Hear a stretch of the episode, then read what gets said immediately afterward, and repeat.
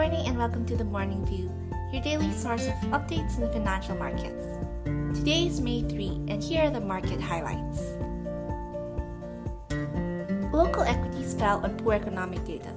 The Philippine Statistics Authority reported that NCR's GDP contracted by 10.1% to 5.6 trillion in 2020. This was driven by negative externalities such as the Taal volcano eruption African swine fever, typhoons, and the coronavirus outbreak.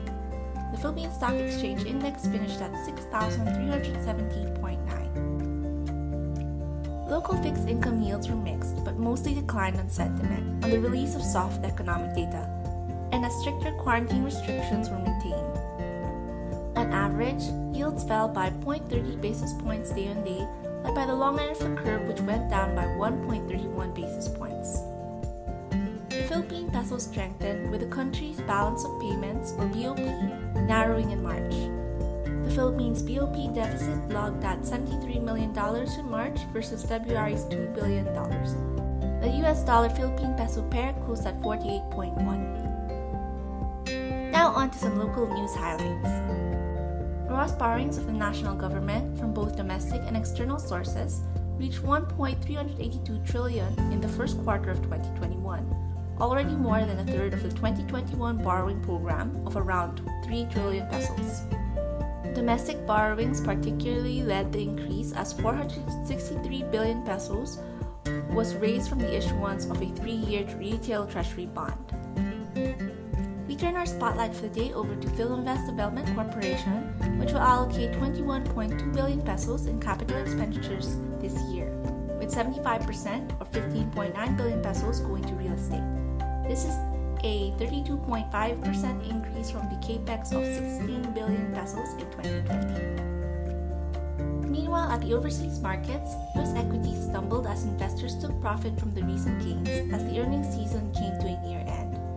This is also ahead of the economic data releases.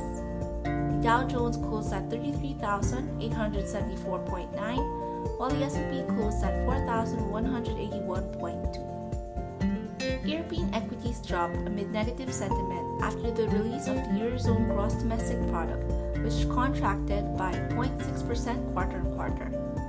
The MSCI Europe closed at 144.69. US Treasury yields fell as the data release showed US personal spending fell to 4.2% in March from a contraction of 1% last February.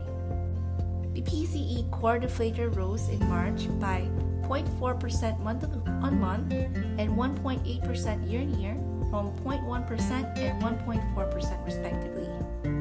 On average, US Treasury yields moved lower by 0.56 basis points day on day, with the 10 year closing at 1.63%.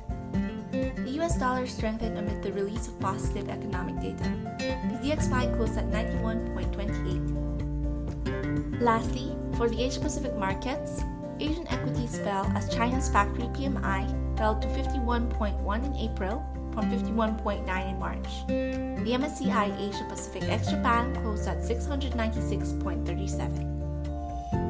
And that's all for today. This is Francine Ferrer, and please join us again tomorrow for another fresh episode of The Morning View. BPI Asset Management and Trust Corporation is regulated by the Bangko Sentral ng Pilipinas.